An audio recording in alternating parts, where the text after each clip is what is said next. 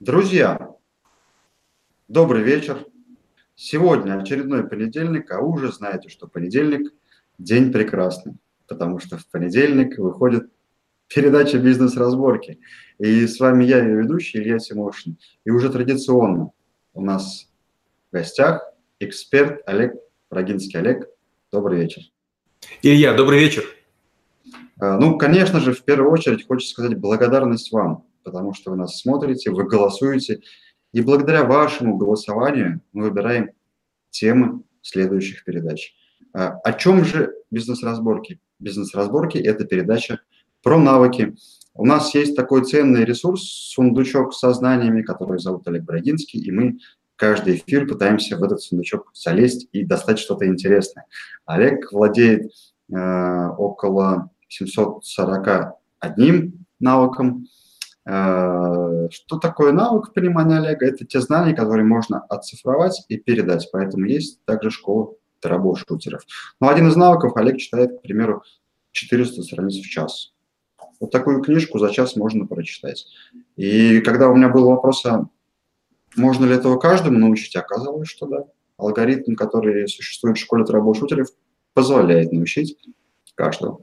Вот. Ну и сегодня такая интересная у нас тема – как это, в старом мире, в старом мире, я вот тоже пока готовился, такие фразы всякие интересные попадались, афоризмы. А, в старом мире мы посвящали 30, 30% своего времени созданию обслуживания, а 70% кричали об этом. А, вот в новом мире говорят, что совсем все наоборот. Поэтому сегодня мы попытаемся разобраться в тонкостях и подходах, и, и, и способах подходов клиентам. Мы поговорим про клиентоориентированность. Ну и, Олег, хотелось бы вот от вас услышать э, ну, ваше определение э, данного слова. Клиентоориентированность – это целенаправленная деятельность компании по перестройке процессов, по изменению продуктов для удержания и создания когорты лояльных потребителей с целью получения дополнительного дохода. Mm. А вот такой момент, э, вот где-то мне попалось тоже, я не помню, в каком-то ресурсе высказывание, что это умение выявить потребности и удовлетворить их, превзойдя ожидания, э, которые сделают клиента счастливыми. Можно ли говорить про клиента ориентированность как про ну, смысл компании вообще? А, в какой-то мере да, в какой-то мере нет. Все зависит от того, в каком бизнесе вы работаете. Например, если вы делаете одежду, наверное, ваша задача делать людей счастливыми. Если вы, например, преподаете знания, вы не имеете права этого делать, потому что люди не желают развиваться. Если вы занимаетесь спортивными какими-то вещами, то тоже двигать людей на покорение Эльбруса или преодоление э, реки Нигер а, – это такая очень сложная задача. Не всегда. Понимаете, в чем проблема? Мы часто берем какие-то книги, берем какие-то учения и пытаемся их транслировать на все области жизни. То есть мы не пытаемся критически осмыслить, а насколько это будет целесообразно. Я вообще не верю в то, что клиент прав. Между клиентом и своим сотрудником я выбираю сотрудника. Объясню почему. Сотрудник – это человек, который позволяет мне зарабатывать прибыль. Клиент – это человек, который может ее не потратить. Простой пример. На днях мы сделали сборник моих статей. А, люди требовали много всего. Моя команда целый день отправляла сборники. Так вот, была некая когорта людей, мы вот отдельно классифицировали их, 20 человек, которые очень скандалили, хотели разные форматы, картинки убрать, шрифт изменить. Мы все для них сделали. И вот 20 человек, которые предъявляли наибольшие требования, сделали ноль покупок.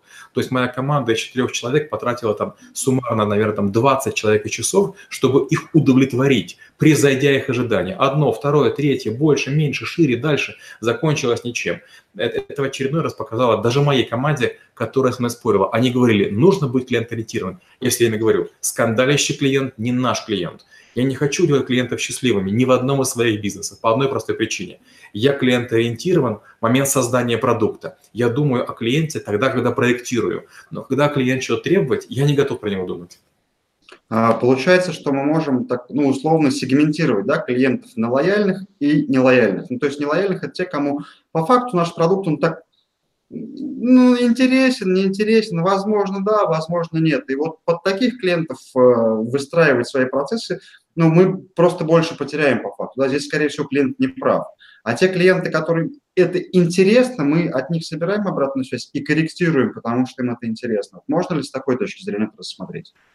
Смотрите, я тоже долгие годы работал с людьми, которые мне рассказывали о том, что важна обратная связь. Я в нее не верю. Никогда клиенты не дают полезной обратной связи. Есть такой концепт в правильных компаниях западных. Он называется «complain is the gift». То есть как будто бы э, жалоба, она дает шанс улучшиться. Я в это не верю. Мы же делаем все возможное, чтобы сделать все хорошо и разумно. И когда клиент чего-то требует, как правило, он требует за меньшие деньги больше преференции. То есть большинство людей, которые являются нормальными потребителями, они приходят в магазин, покупают хлеб, платят деньги и уходят. Но люди, которые стоят, пробуют, мнут его труд, э, как-то там еще что делают, они хотят большего. Вот я не готов ни в одном из своих бизнесов обслуживать чересчур требовательных клиентов. Пускай они другим моим конкурентам там, глаза мозолят или там, э, там все что угодно натирают. Любит, любит мозг. Да. А тогда такой вопрос у меня. А почему это навык? И, скажем так, э, придя вот к вам, э, какие результаты после ну, освоения этого навыка я получу? Вот я сейчас немножко был агрессивен по отношению к клиентам. На уроках, конечно же, я не такой. Я рассказываю о том, как думать о клиенте. То есть, помните, я сказал такую фразу? Нужно проектировать процесс, продукт или услугу таким образом, чтобы клиент получил то, чего он ожидает. И вот тут, конечно, мы тщательно думаем. Когда мы создаем вот в разных отраслях нечто, о чем мы думаем, а удобно будет этим пользоваться. А вдруг будет человек с плохим зрением, а вдруг у человека плохой слух, а вдруг ему тяжело поднять руку, а вдруг защелка для него очень тяжелая, а вдруг программный интерфейс такой сложный, что он не разберется. А, допустим, я все время своим людям говорю, забудьте о том, что вы чего-то знаете. Люди могут не знать Windows, люди могут не знать Photoshop, люди могут не знать стандартных интерфейсов. Для нового поколения кнопочка «Сохранить» в виде дискетки тоже не очень понятно. И поэтому мы все время подвергаем анализу, сомнению все, что мы делаем. По одной простой причине. Мы думаем о разных группах людей. Мы думаем о том, для тех, у кого плохое, плохое зрение. Мы думаем о тех, кто плохо знаком с компьютером. Мы думаем о тех, э, кому нужна будет наша помощь, и мы предлагаем ее. Мы ведем переписку во всех каналах, в Инстаграме, в Фейсбуке, в Твиттере, в LinkedIn, вообще везде. То есть мы все, что можем делать для клиентов. Но ничего помимо того, что мы запроектировали. Почему? любое сверхобслуживание сверхклиента приводит к чрезмерной загруженности моих людей. Клиент больше не заплатит, компания больше не получит, а трудимся мы сильнее. То есть зачем нам потеть, если солдат потом будут кормить все равно той же самой кашей? Угу. А здесь такой момент, а значит ли это, что вот мы все-таки должны дифференцировать или сегментировать, да, вот наших клиентов? Вот у вас классно сейчас звучало, что кто-то, может быть, плохо видит, а другой хуже слышит. Ну, это если условно брать, да. То есть, получается, мы по факту один и тот же продукт должны э, упаковать по-разному для того, чтобы был подходило к ну, категории клиента, скажем так. Абсолютно верно. Но опять же, возьмем школу. У нас есть сборники, которые мы сделали на бумаге, у нас есть сборники, которые мы сделали в электронном виде, у нас есть аудиосборники, у нас есть видеосборники. То есть для разных людей, визуалов, аудиалов, кинестетов мы предлагаем разные механики. Для любителей толстых книг мы делаем сборники по 100 статей. Для любителей тонких книг мы делаем по 25 статей. Мы отбираем лучшие, мы отбираем наиболее математичные, мы набираем по индустриям, по навыкам, по веткам. Мы делаем очень много разрядов. То есть мы готовы Наполеон для вас как угодно искромсать. Только не требуйте, чтобы мы из Наполеона вам сделали, не знаю, чизкейк или вишневый торт. Да, вот эта тонкость очень важна, она прикольная. А знаете, такой еще момент есть, э, очень часто вот в последние несколько лет слышу, а, ну, есть условное разделение B2C, э, бизнес-to-consumer, и вот уже такая штука появляется B2P, то есть э, consumer – потребитель, people, то есть человек. И большинство компаний, ну, мы сейчас не будем погружаться в детали, есть консумеры, где как потребитель э, задача любого бизнеса выкачать из потребителя деньги, а задача, где бизнес to people для человека, понять его проблему, и решить ее, вот как вы говорите, да, под каждый сегмент. У кого надо толстые книги, толстые сделать. Вот все-таки большинство компаний еще находится в мышлении консумера, где клиент – это э, потребитель, которого надо выкачивать. Вот, м- знаете, есть такая интересная вещь, вот кризис, да, когда проходит кризис, э, мы стали изучать, и очень много компаний в кризис, они должны были сдохнуть, ну вот прям по-русски, если, они выжили. А те компании, которые должны были выжить, не выжили.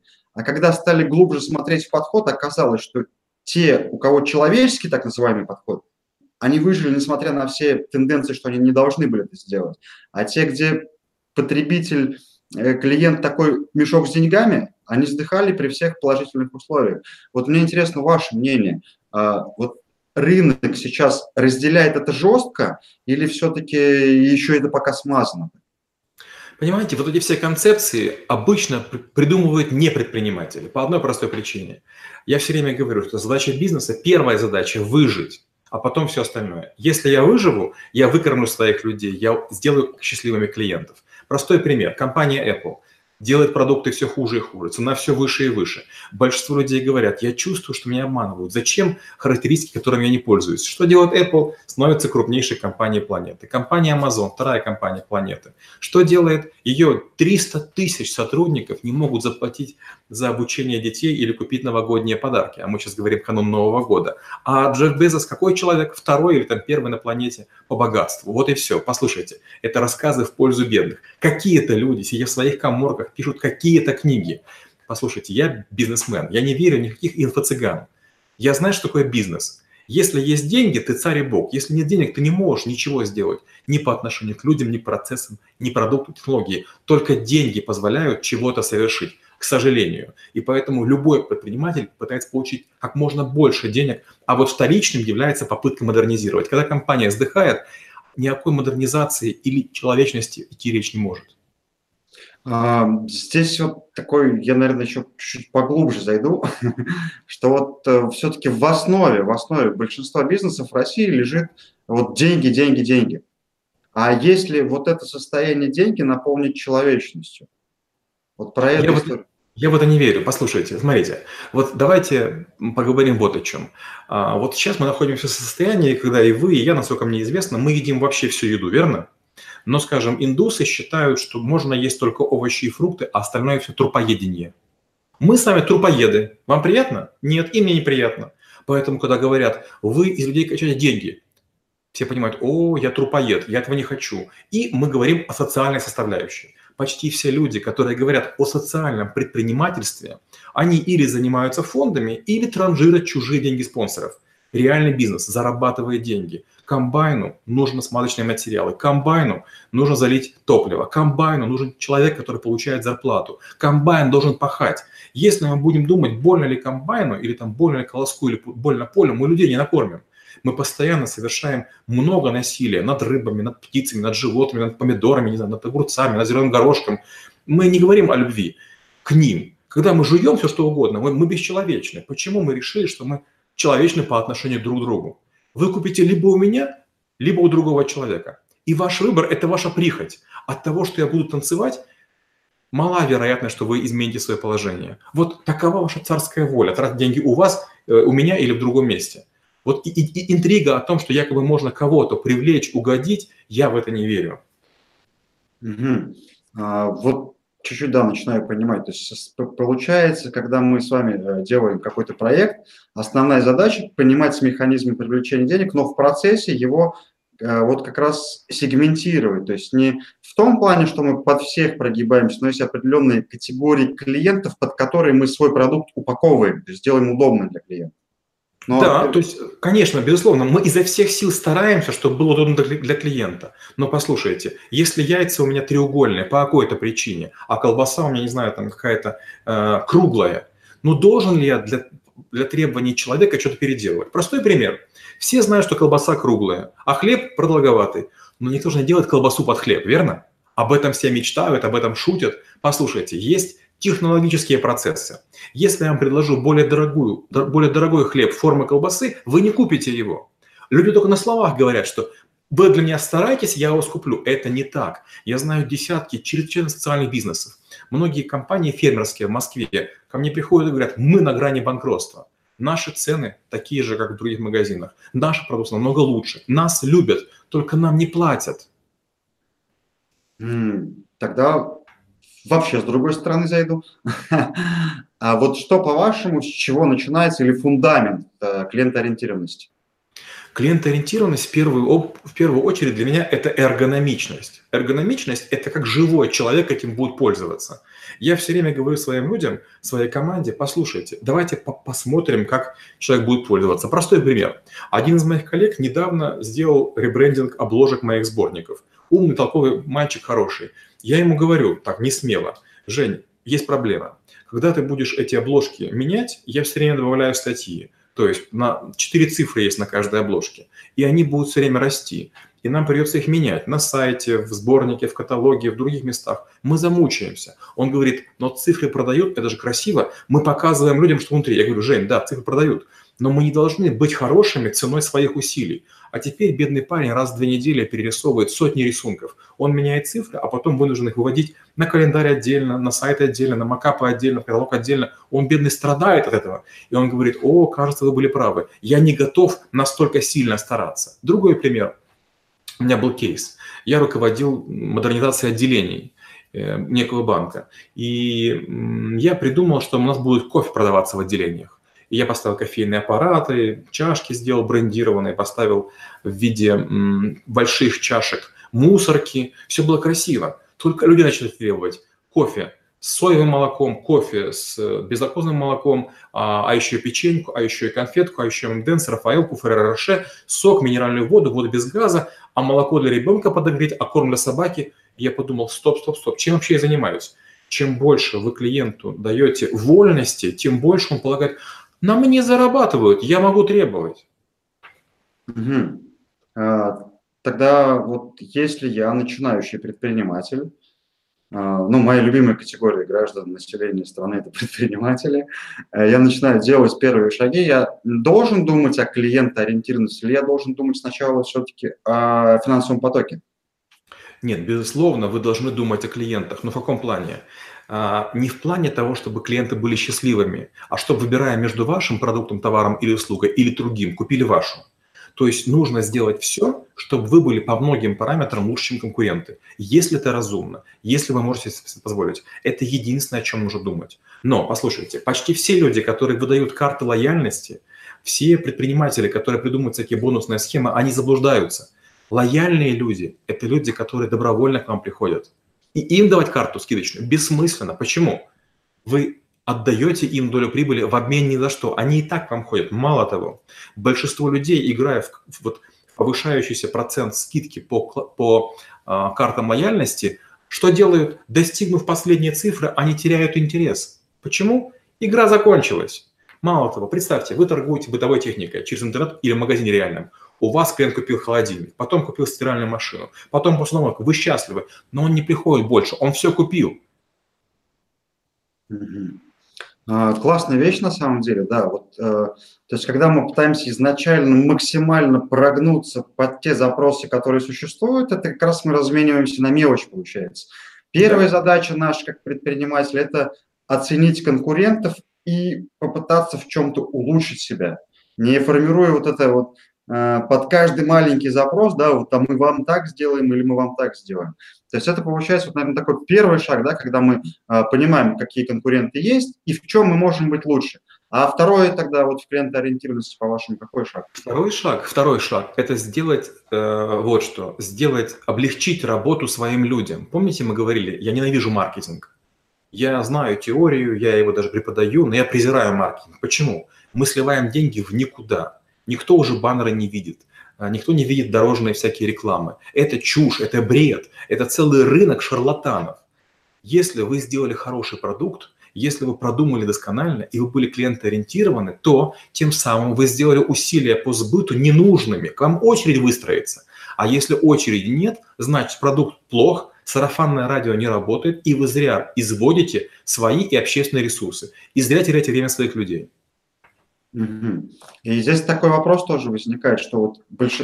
когда встречаешься с предпринимателями, говорят, денег на проект нету, а с другой стороны есть огромное количество людей с деньгами на проект. Просто не хватает нормальных, качественных проектов, да, наверное, когда вот сейчас и говорили про это, что если ваш проект классный, но ресурсы подтянутся, они есть. Если, он, если что-то не подтягивается, то вы можете 80% или 90% бюджетов вбахивать в маркетинг, но, ребята, посмотрите в продукт. То есть тогда получается, вот перед тем, как выйти, может быть, в бизнес, да, и шаг сделать, э, как правильно тогда протестировать этот продукт, он вообще нужен, не нужен? Ну, первое – это попробовать его самому, попробовать его близким дать, родным, знакомым.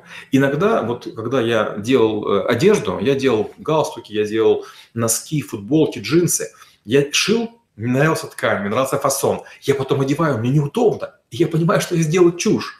Есть десятки элементов одежды, которые я разрабатывал для известных брендов, но которые не взлетели. Математически они безукоризнены, они лишены многих недостатков, но потом оказывается, что неудобно. Оказывается, складочка нужна для того-то, оказывается, застежка нужна для того-то, пуговичка, еще чего-то. То есть одно дело теория, другое дело практика. И вот когда я намучаюсь в своих собственных носках, когда они сползают, потому что я как-то там изменил концепт, я вдруг понимаю, э, так вот почему люди сделали там такую-то затяжечку некрасивую.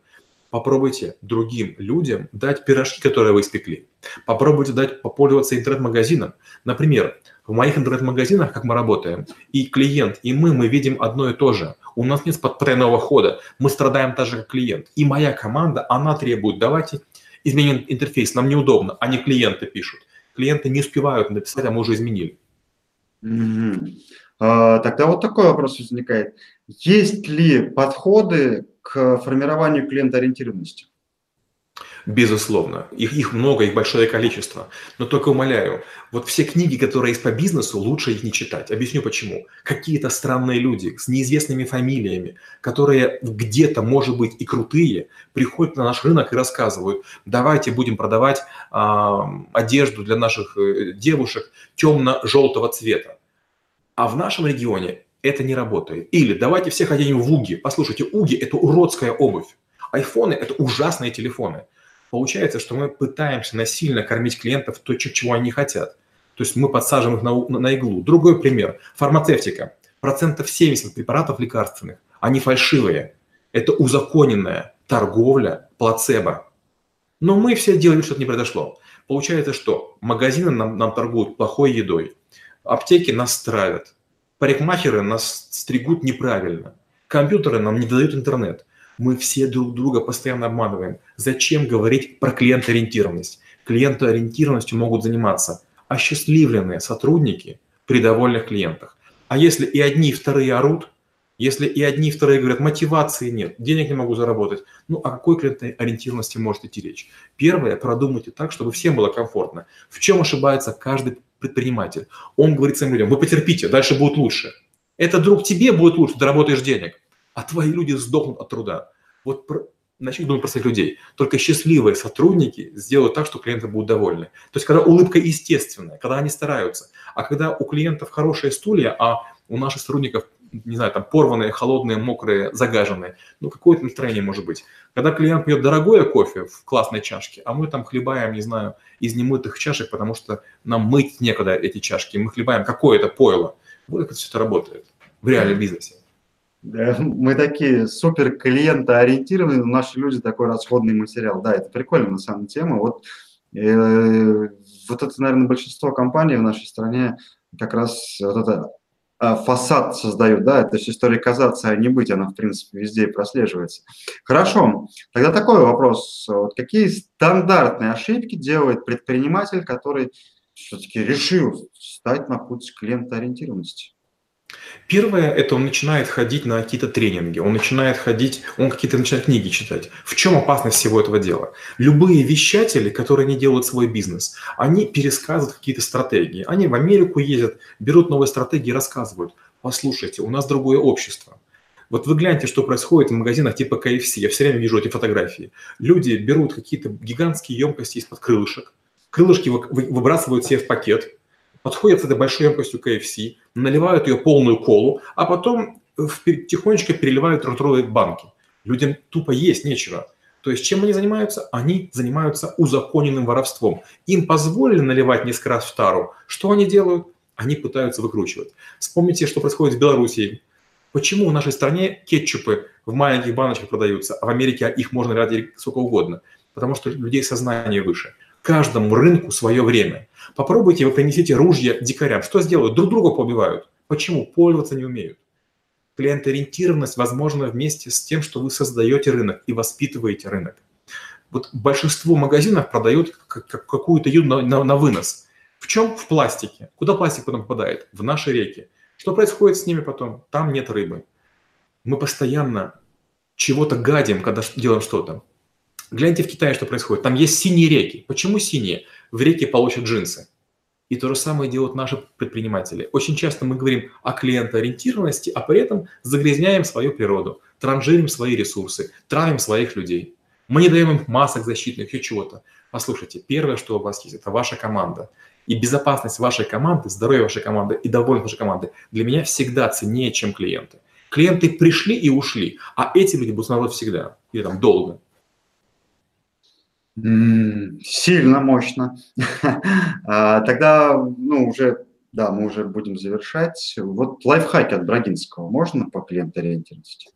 Ну, первый как я говорил, станьте первым клиентом самому себе. Все руками попробуйте. Посидите в вашем автомобиле, попробуйте нам тормозить, ездить. Многие люди, которые, допустим, руководят какими-то компаниями, никогда не тестируют свое средство. Почему? Они говорят, ну, я человек более высокого уровня, я не целевая аудитория. Да будь ты хоть богом, попробуй, что ты продаешь, попробуй сам. Поешь из этой ложки, из этой, э, из этой э, тарелки ту бурду, которую ты подаешь.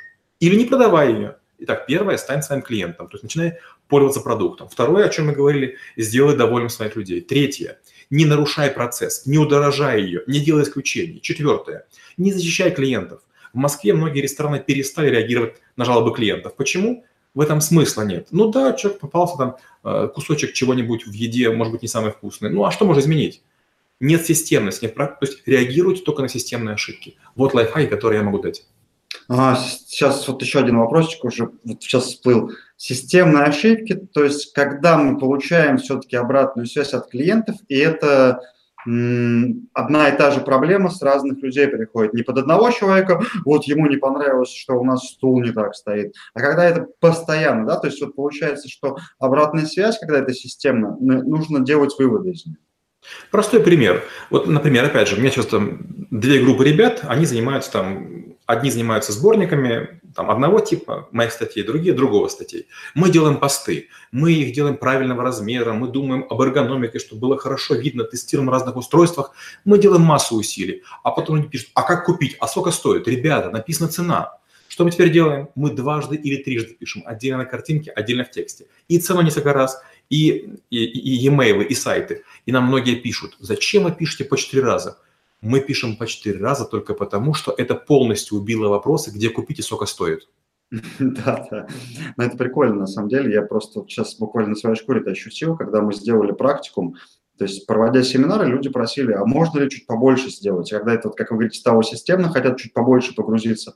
А, вот ввели мероприятие практикум, такой интенсивный а, двухдневное погружение. И да, и на самом деле реакция есть. Это классно. Друзья, ну, клиентоориентированность – это не просто так.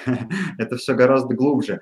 А, конечно же, не хочется завершать, хочется еще помучить наш бесценный а, гранит науки, гранит знаний Олега, но время такая штука.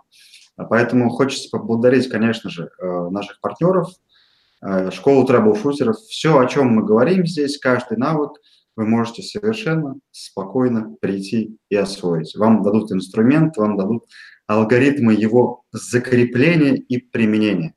Э, везде говорю, проходил сам, знаю точно, работает. А также торгово-промышленная палата, которая является партнером, есть навигатор успех, очень классная штука, регистрируйтесь, э, будьте в курсе, будьте в тренде. Ну и немножко, конечно же, о своей мастерской.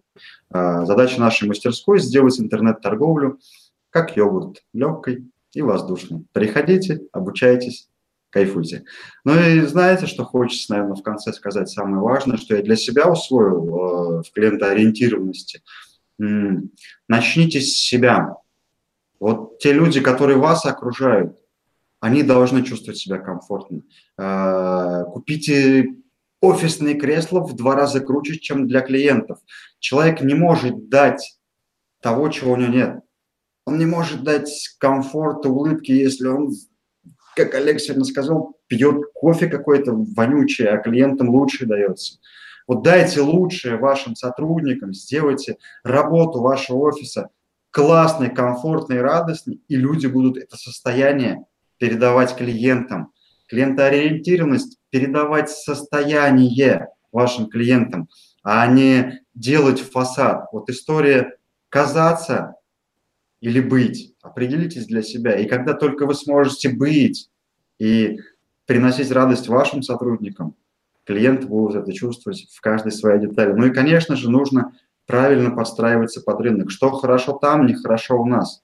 Понимаете, на какой стадии развития находится наш рынок и предлагайте те продукты, трансформируйтесь так, а, чтобы клиент чувствовал, что вы с ним в одном ритме, на одной волне, а чтобы это не было так, колдун, вас никто не понимает, я знаю, это язык будущего, я его сам придумал.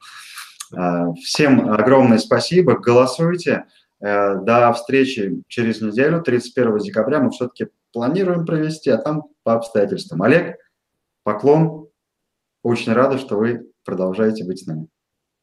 Илья, спасибо большое и до встречи через неделю. Чудес и волшебства всем побольше.